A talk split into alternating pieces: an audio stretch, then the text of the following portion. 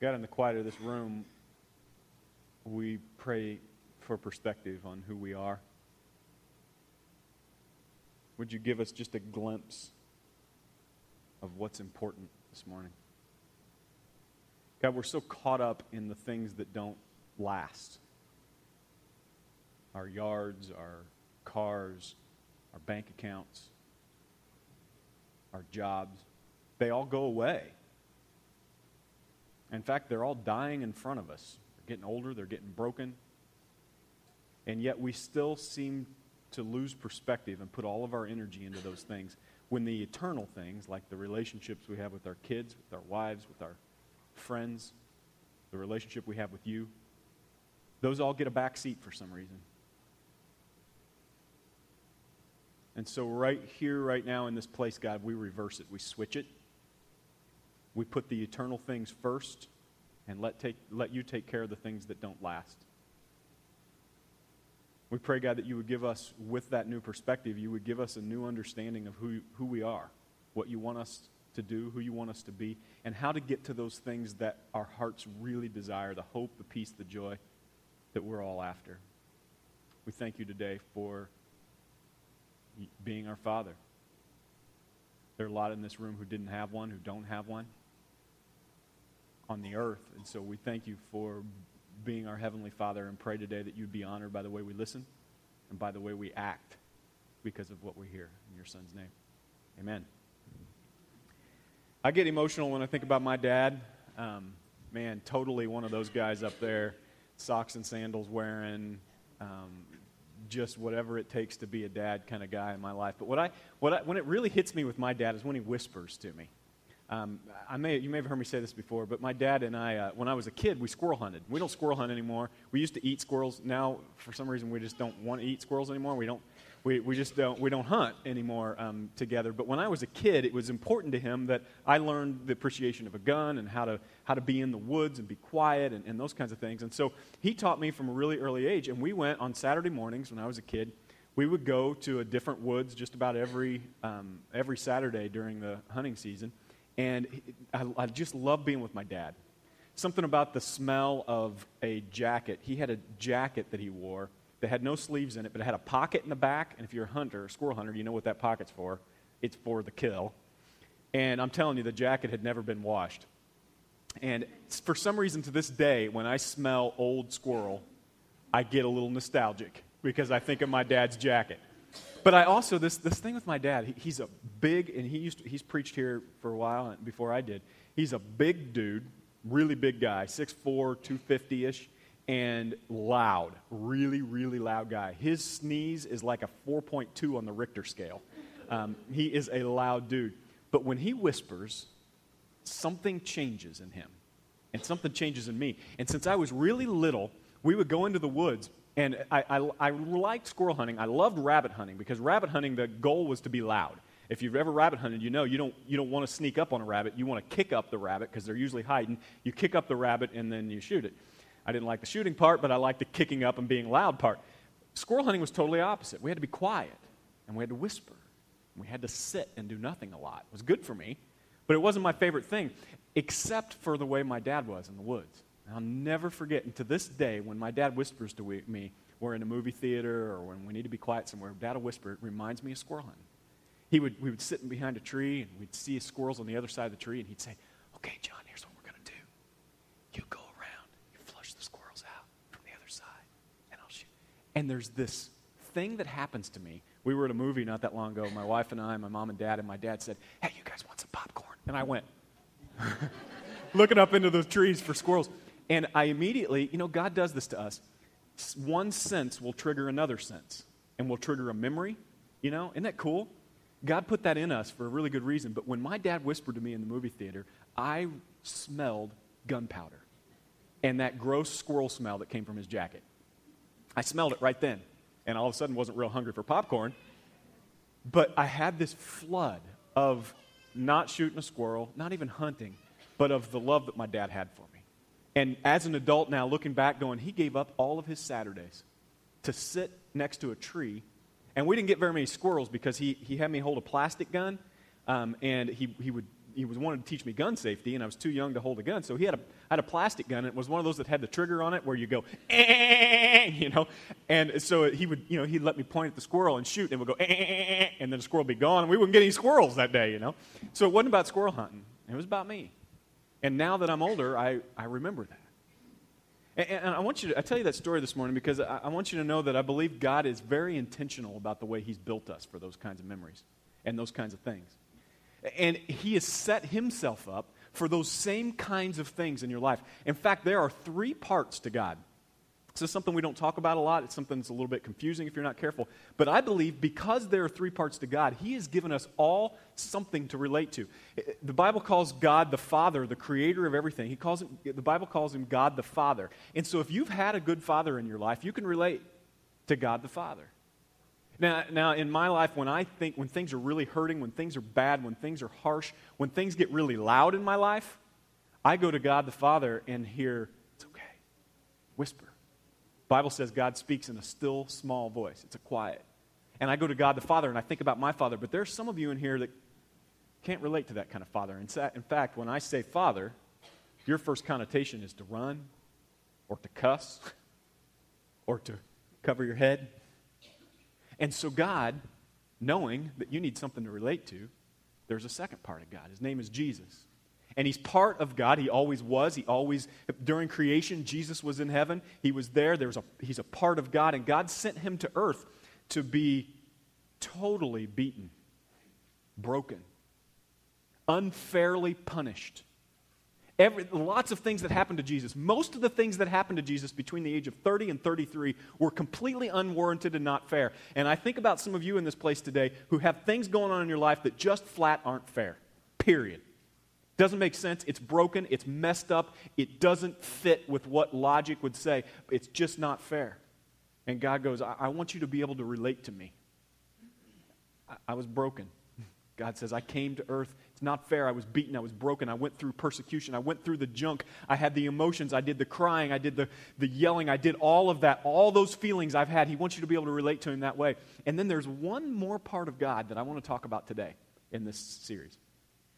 And if you've heard me do a baptism up here, um, you know that, that we, we do baptisms in, in, in the name of three parts of God God the Father, which we talked about, God the Son, who is Jesus, and God the Holy Spirit. And part of the Holy Spirit um, that we don't talk about much um, is, is the, the, the fact that He's with us right now, right here in this place. And it feels weird to talk about it. Maybe I'm at fault for that because it, you know that I have a faith problem and I struggle with faith and I don't like things that sound like ghosts. In fact, there are some people that still call the Holy Spirit the Holy Ghost, and it makes me feel like that it's this ethereal thing that isn't real, that isn't tangible. And, and so I don't talk about it a whole lot, but the truth is, when Jesus left the earth, he said, I will be with you to the very end of the age. And you're going to hear as part of our story today that at that point, he imparted the Holy Spirit to live among us. And that's what he says is in our presence today. And this is why I, th- I think it's funny, and, and, you've heard me pray this, um, and I, I, know that you've prayed this too. If you're struggling, if you've got a family member that's hurting, if you've got something going on, it usually happens to me in the hospitals. When I was first uh, in ministry, I used to have to do hospital calls a lot. And it's where you go, and it, I was low man on the totem pole in ministry, so I get all the people that nobody knows, and they just they wrote down the church's name, you know. And so I go to the church, and I don't know them, and I, I go in and I pray this God, would you be with so and so today?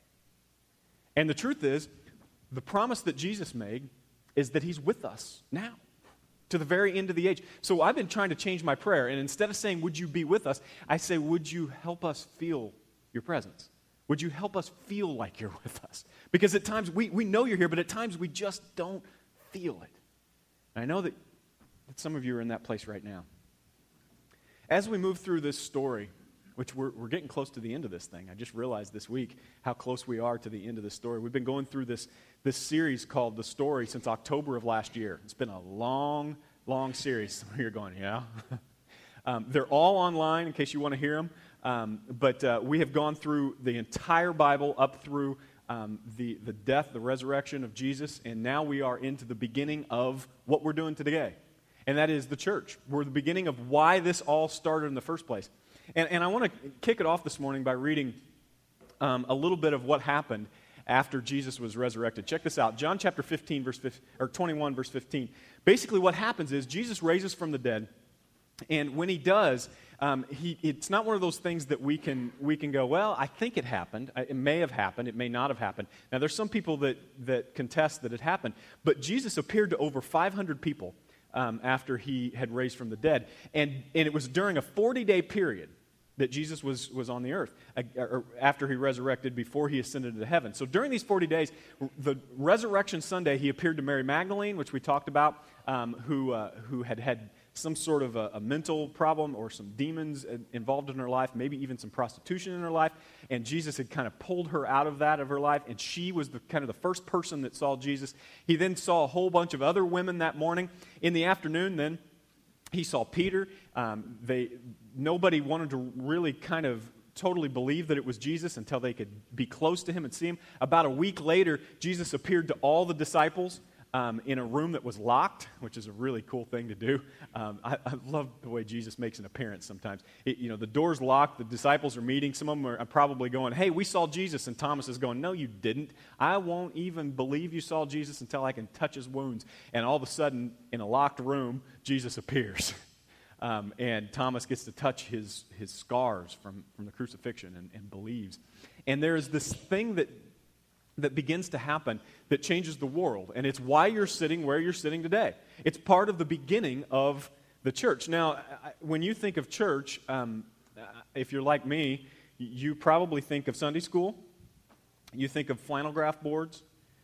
You probably think of a guy standing on a stage talking to you for a half hour or 40 minutes.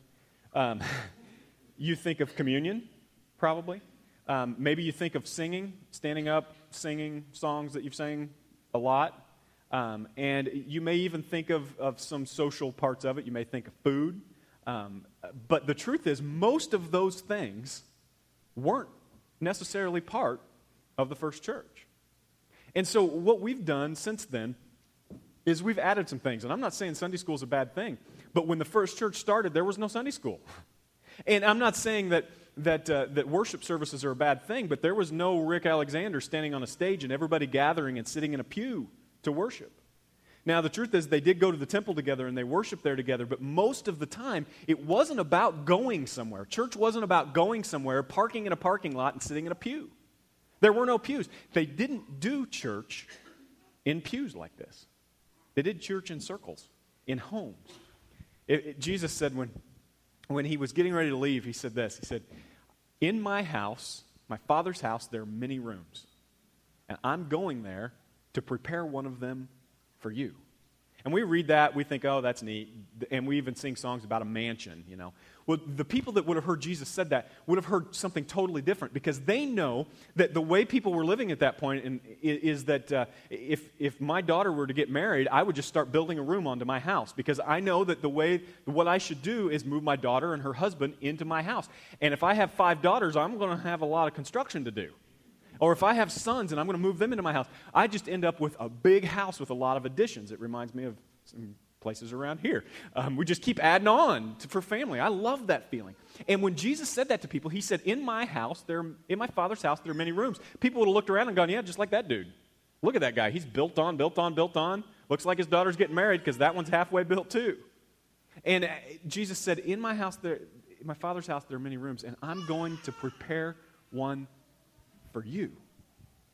And it began to change the way people thought about doing life together. It began to change the way people think about doing church together, about doing God together, about supporting each other for life and for God. So, what we're trying to do here at New Life, and this is a long push, this is a really hard thing to do. We're trying to reinstitute, we're trying to redevelop the first church. We're trying to go around here and say, you know what? Let's make the most important things in our church the things that were most important from the beginning, not the things that are most important from now. So let's look at our budget. Let's look at our bylaws. Let's look at these things. And instead of putting the priorities where they were when my grandfather was there and just saying, this is what my grandfather wanted, and this is what they wanted, and this is what they wanted, say, what was the first church like, and what was the most important things? Let's put our resources there. Let's put our energy there. Let's put our time there. And it, it begins to be this um, amazing idea for how to do life together. And Jesus, all, he starts it all after the resurrection. and right back on the lake. I, I'm, I love the lake, and I think there's something about the water. Um, from the very beginning, through all the Bible, there's something about the water. And even if you don't necessarily like to be on the water, there isn't it just peaceful? I mean, there's just something about being on it. Uh, we're, my family and I are going to Shakamak State Park tomorrow. We got a cabin, and I plan to sit and stare at the water for four days. Um, that's, that's my plan. Now, I assume my kids have something else planned for me. But there will be some time where they're sleeping, I hope. And I'm going to be staring at the water. There's something about it. And Jesus comes to these guys while they're on the water. They're fishing. He comes to them, and he's, he's on the, the, the shore, and he's make, he makes this little shore lunch with some fish. And I've been on the Sea of Galilee, you know, and, and kind of imagined where this might be and um, make some fish, and the guys can probably smell it. And he looks over and he says, "You're fishing on the wrong side." And you've heard that story. They're like, "Oh, who is this guy telling me this?" And they finally they they they decide to cast their nets on the other side, and they pull up fish like crazy. And then they realize immediately, this isn't a normal amount of fish. that guy isn't a normal guy, and they realize as they I, I, picture that it's dark. It's, it's just dawn, you know, and it just sun's coming up just a little bit. You can't quite just make out a shadow of who that guy is. Finally, the sun starts to come up a little bit, and they fish. The boat's full of fish, and the guys are looking, going, "Who is that guy?" And finally, the sun pokes up over the mountains, and the light shines on Jesus. And here's what I love about Peter. All the rest of the guys are like, "Come on, get the fish in the boat, and let's get to the shore." And Peter's like, "Uh-uh," dives in the water. He's not even going to wait. He just wants to dive to Jesus. And I, I got a picture of Peter in my mind standing on the shoreline with a big beard full of fish and moss and all kinds of stuff, looking to make sure it's Jesus. Because when you get a, a full picture of Jesus, and, and, this, is, this is the amazing thing with, with Peter. When you get a full picture of Jesus and you know everything uh, that you can know about Jesus, you just want to dive head first towards him. And, I've been praying that for you. That there's some of you in this building today who have been kicking the tires, is what I call it, kicking the tires on the whole God thing for a long time. And, and I understand that and I get that. But there will come a point, maybe today's your day, where all of a sudden it'll click. The sun will come up over the mountains for you. And you'll get a picture of who you are and who Jesus is and what he has done for you. And when you do, your beard will be full of moss because you will dive towards him. That's my prayer for you. It's what happens to Peter. And that, at some point, and I, I, know Jesus had, a, had, an incredible plan. He's part God, so he has this incredible plan. At some point there, I believe Jesus goes, Yes, this is the guy that's going to start the whole thing. He is the guy that's going to start the church. And he had already told Peter, he said, On this rock, remember Peter's name? Little pebble? On this little pebble, I'm going to create a big rock that will be the beginning of church. Peter is kind of the beginning of where you're sitting and why we're sitting here today. And Jesus sees him come up out of the water, and he has this conversation with him that I can't completely get into this morning because I got other places to go.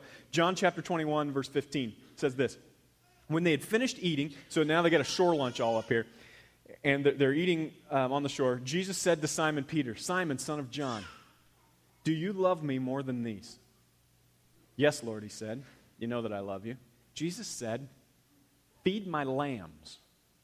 Which is kind of a funny thing to say.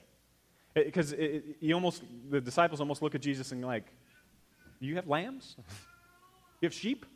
Where are your sheep? Where are your lambs? And there's this little bit of confusion. Again, I, I, get, I think Peter probably looked at Jesus with this a little bit of confusion, and Jesus says, Again, Jesus said, Simon, son of John, do you truly love me? He answered, Yes, Lord, you know that I love you.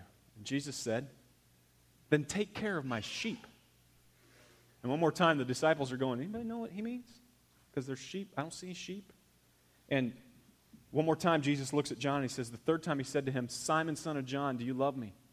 And Peter was hurt because Jesus had asked him three times, Do you love me? And he said, Lord, you know all things. You know that I love you. And Jesus said one more time, Then feed my sheep. I think he probably said it like that. Feed my sheep. when my son wants my attention, and Reese, he still does this. Since he was a little kid, he'd do this. You know how when you're talking to your kids and they're just talking your head off all day long, and they keep asking you questions and they keep asking you questions, and you kind of just be like, Yeah, Reese, uh huh, that's a good story, and whatever. Well, if he really wants my attention about something, he will climb up on a chair or whatever he needs to do. He will grab me, he will grab my face and turn to me and say, Dad, pay attention. I said, he still does this to me. Will grab my face. He wants full attention. I think this is the kind of attitude Jesus had with Peter. He pulled his face and he said, You got too many things going on. Look at me. Life isn't just about you. If you make it just about you, you will lose. That's my first message for you guys today. If life is just about you, you'll find yourself hurting. You'll find yourself desperate. You'll find yourself messed up because it's not the way God intended. And he says to Peter, Feed my sheep. Do something outside of yourself. Get out of the boat. Get out of your depression. Get out of your frustration. Get, get your head out of your own life and find somewhere else to put your energy. Now, I've seen this happen so many times in my life. People who are hurting and depressed and frustrated uh, will say, hey, just plug in and serve. Find something to do. Find something. And it, it opens up things. And what it does is it puts you in line with the way God created things to be. And he, he kicks this thing off with Peter and he says, My church, the people who follow me, are going to live differently. They're going to love each other differently. They're going to do life differently. They're, when they get up in the morning, their first thought is not going to be them, it's going to be somebody else. And that thinking, not, not Sunday school, not VBS, all those things are great. But that's not what changes the world, people. That's not the intent of the church from the beginning. Those should be byproducts of loving each other differently, of doing life and living life differently. It's the beginning of the church. Check this out. So Jesus teaches them this in those 40 days. And at the end of that, they're standing up on a big mountain, and Jesus leads them out as far as Bethany, which is quite a hike. He, li- he, he then lifts up his hands and prayed that good things would come to them. Now, I assume Jesus did this a lot to the disciples. He got them in a circle and he said, I'm going to pray for you guys. And there was this kind of weird feeling like, why is he praying for us? What's going on? And he prays for them. And then in verse 51 of Luke chapter 24, he says this And while he was praying that, that good would come to them, he went from them. You'll see in parentheses there, he was taken up to heaven. And they worshiped him. Now, we call this the ascension. Um, in the church. Uh, that's not something they would, that's not a word they would have used then. Basically, what happened is they were all on a mountain. They got up close to this mountain, and Jesus prayed for them, and all of a sudden, he's gone. It's like, beam me up, Scotty, sort of a situation. And, and, and they, they kind of sit around and they, they look for a second. Check this out. Then they went back to Jerusalem with great joy. They spent all their time in the house of God, honoring and giving thanks to God. So, 40 days after Jesus rose from the dead, he ascended. He just gone. Now, the cool thing is, we read in other parts of Scripture that Jesus says, just as I, I left, I'll come back. I'll be coming back the same direction I came in. So, at some point, I believe there, there's going to be this time where the sky opens up, and we we are going to get there in the story. The sky opens up, and here comes Jesus, coming back the same way he left. And he, he says, Surely I will be with you always to the end of the age. And he leaves with them the third part of God, and that's the Holy Spirit. He told them, Peace be with you. This is what he said. This is what is written The Christ will suffer and rise from the dead on the third day. We know this. And repentance and forgiveness of sins will be preached in his name to all nations, beginning at Jerusalem. You are witnesses of these things. You are witnesses of these things and will be my witnesses in Jerusalem and in Judea and Samaria until the ends of the earth. All authority in heaven and earth has been given to me. As the Father has sent me, I am sending you. Go into all the world and preach the good news to all creation. Make disciples of all nations, baptizing them in the name of the Father and of the Son and of the Holy Spirit. Whoever believes and is baptized will be saved, but whoever does not believe will be condemned. Teach them to obey everything I've commanded you. I'm going to send you what my Father has promised the Holy Spirit. But stay in the city until you've been clothed with power from on high. And surely I am with you always to the very end of the age. This is a confusing thing for these guys. And then Jesus, phew, he's gone. And they, they've got these instructions. Okay, now you guys are going to start something new. You're going to do something new. Everything's going to begin with you. And Peter's going, He said, I'm the rock. I'm this, like, I'm going to start this thing. I, I'm not even exactly sure what's going to happen. They're confused. They're a little frustrated, but they're excited Bible says they went back to the church, they went back to the temple, and they worshiped together, and they did life together, and they were very excited about what God's going to do. And 10 days later, okay, so timeline, Jesus' resurrection, 40 days later, he had this conversation with them, they, he ascends to heaven, and then 10 days they wait, trying to, trying to kind of see, okay, God's going to do something. Jesus said, stay in Jerusalem, God's going to do something, and then God does something It's really, really cool. Now, as I was reading through this, I, I, uh, I realized that this is something I haven't preached very much. And maybe you've never heard this story before, but this day in history is the beginning of the church. It's the beginning of what we're doing right now. Check this out. Next slide. Acts chapter 2, verse 2. The followers of Jesus were all together in one place 50 days after the special religious gathering. Remember how the Jews left Egypt. All at once, there was a sound from heaven like a powerful wind. I don't know if you've ever been in a tornado before um, or hurricane, um, but the Greek text here, the powerful wind that we translate in English, it's like the, the original language says basically that it's, it's like all the winds of the earth came through at one time. That's how big this felt, this huge feeling. Then, uh, all at once, the sound, the sound from heaven like a powerful wind, it filled the house where they were sitting. Then they saw tongues which were divided that looked like fire. These came down on each one of them. These, this is a big day. They were all filled with the Holy Spirit, which is what Jesus promised. Then they began to speak in other languages, which the Holy Spirit made them able to speak. Now, why would, why would God do this? Why would He, uh, all these guys sitting in a room, why would He say, I'm going to send my Holy Spirit, and when I do, all of you are going to be empowered with the Holy Spirit, and you're going to speak in different languages. I, have studied this, I've prayed through this, and I think I got it. Because there are, Jesus already said, your job, part of your job on earth, is to go into Jerusalem, Judea, Samaria. So he's building it out. It's like he's saying, you're going to go into Paragon, you're going to go into Martinsville, you're going to go into Indianapolis, you're going to go into Chicago, and you're going to go into the ends of the earth. That's your job. And the people who live in Africa don't speak your language. In fact, the people who live in Chicago barely speak your language. I was just there this week. And when they talk about washing clothes, they don't say wash like we do. And when they talk about going down to the creek, they don't say crick like we do. There's dialect. The, the, Bible actually says that these guys spoke not just in different language, but different dialects. That means these guys, if they went down to the south, they would have gone in and said, Hey, what's happening, y'all? That's a different dialect, a southern dialect. These guys, God gave them not only a different language, but a different dialect. He was so specific. He said, I want you to have the language to share with people the story of Jesus. And they begin to. And they preach this sermon that is devastating to people devastating. And I, I, think through this sermon a lot because I, I pray for a Pentecost kind of a situation. If you ever heard the day of Pentecost, this is the day. Peter begins to preach, and people begin to be drawn to him. And I pray that this feeling would inhabit sometimes when, when we get together, that people would be moved so heavily. Peter's talk to them was devastating. He didn't tell jokes. If you're looking at Peter's sermon to figure out how to preach, there are no jokes in this sermon. There's no three points. This is you are a sinner, you are far from God, you're going to hell if you don't do this, but God has saved you. All you have to do is accept it and be baptized, and you can live a different kind of life today. Join us starting something new. And people from all over start coming and listening. And that day, 3,000 people were baptized.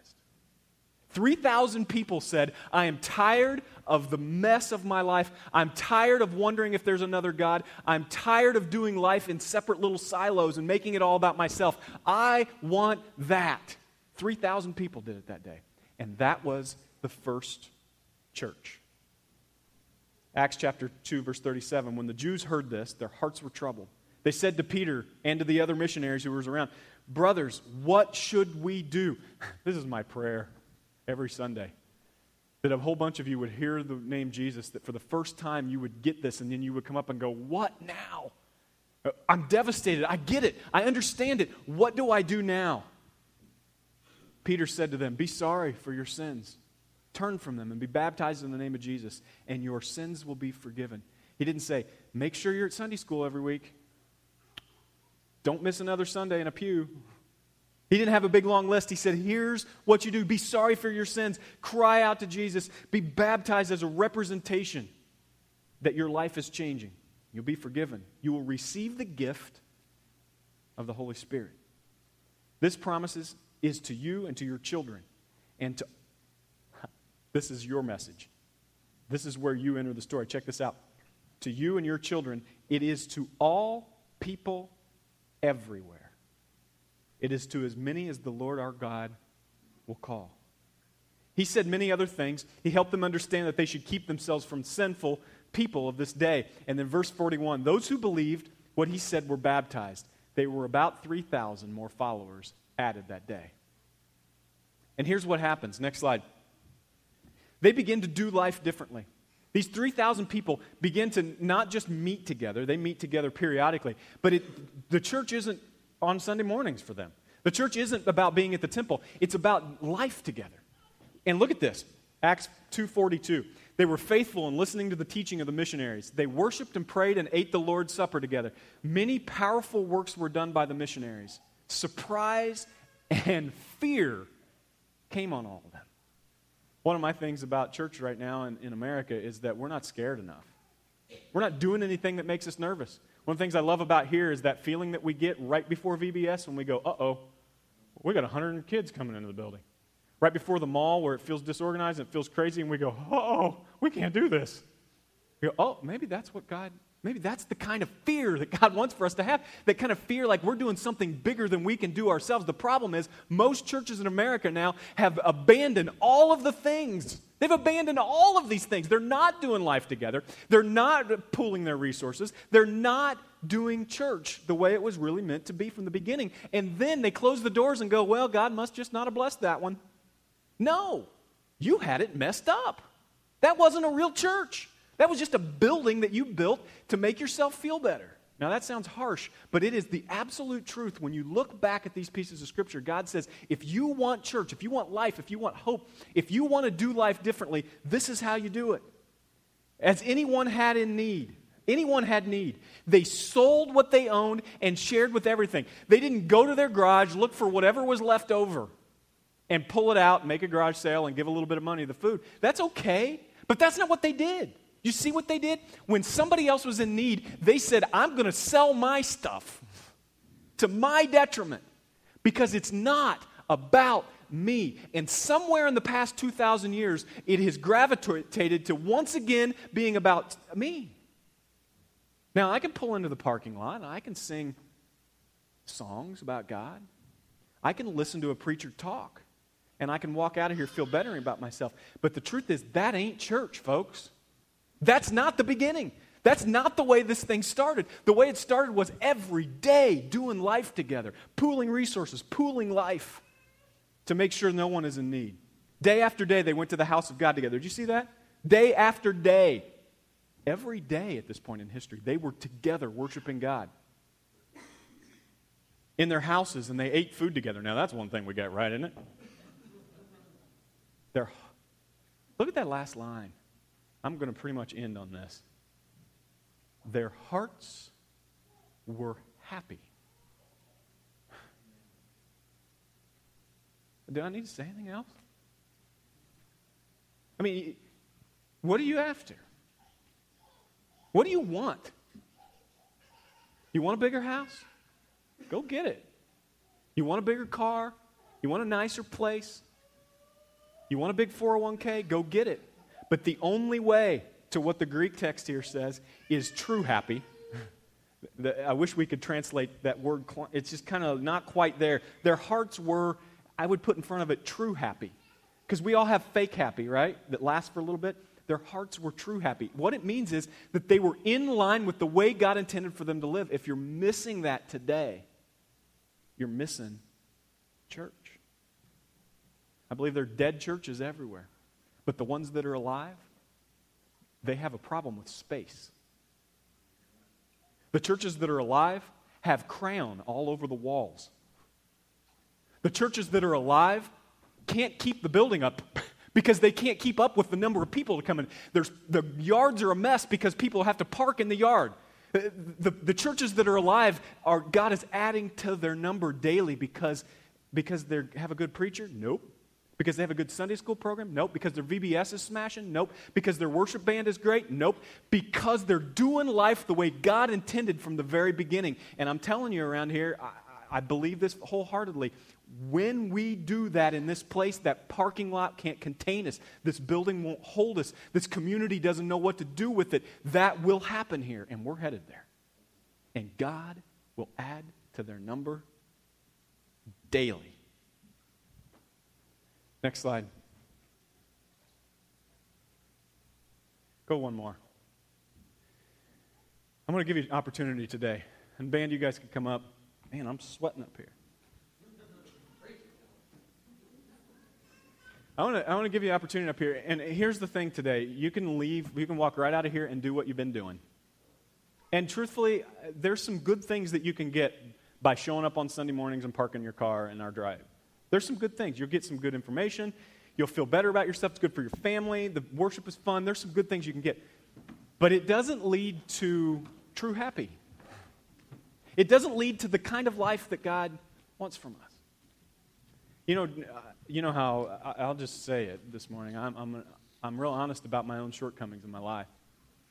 I see you on Sundays. Majority of that is my fault. I got so many things going on in my life right now. But I see you on Sundays, and I don't mean to pick anybody out, but I love Allison Peden, and she's got a baby coming any day. And I see her and her baby bump once a week. It's not what that's not the way I want to live my life. I, I got friends that are broken.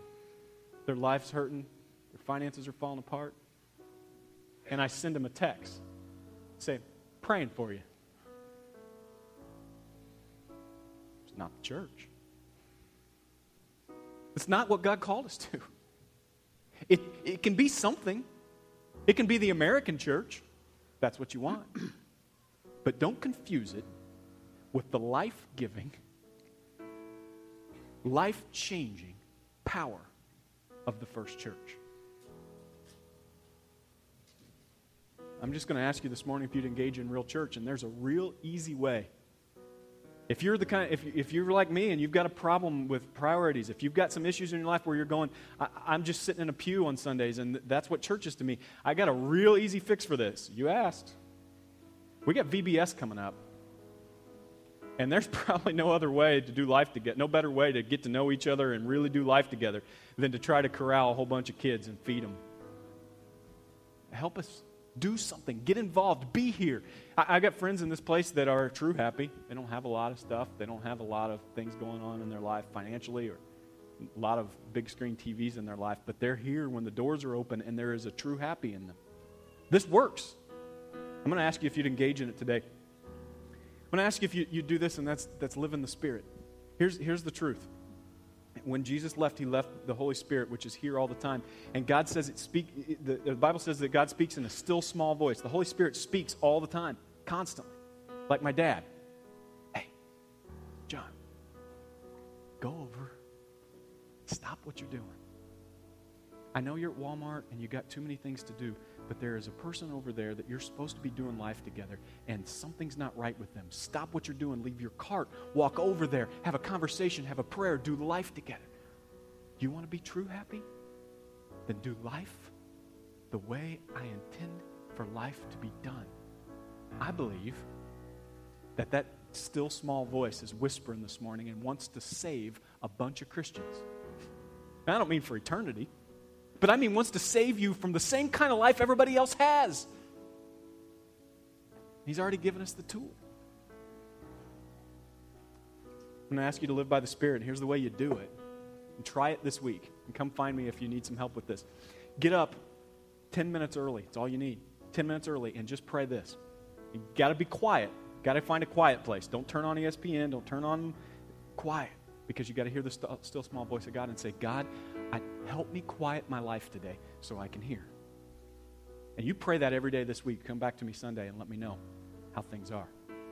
It's not a recipe, it's not a formula. It's the way God intended us to live. And then the last, I'm going to give you the what the rest of that church had that day, and that is hope for what's next.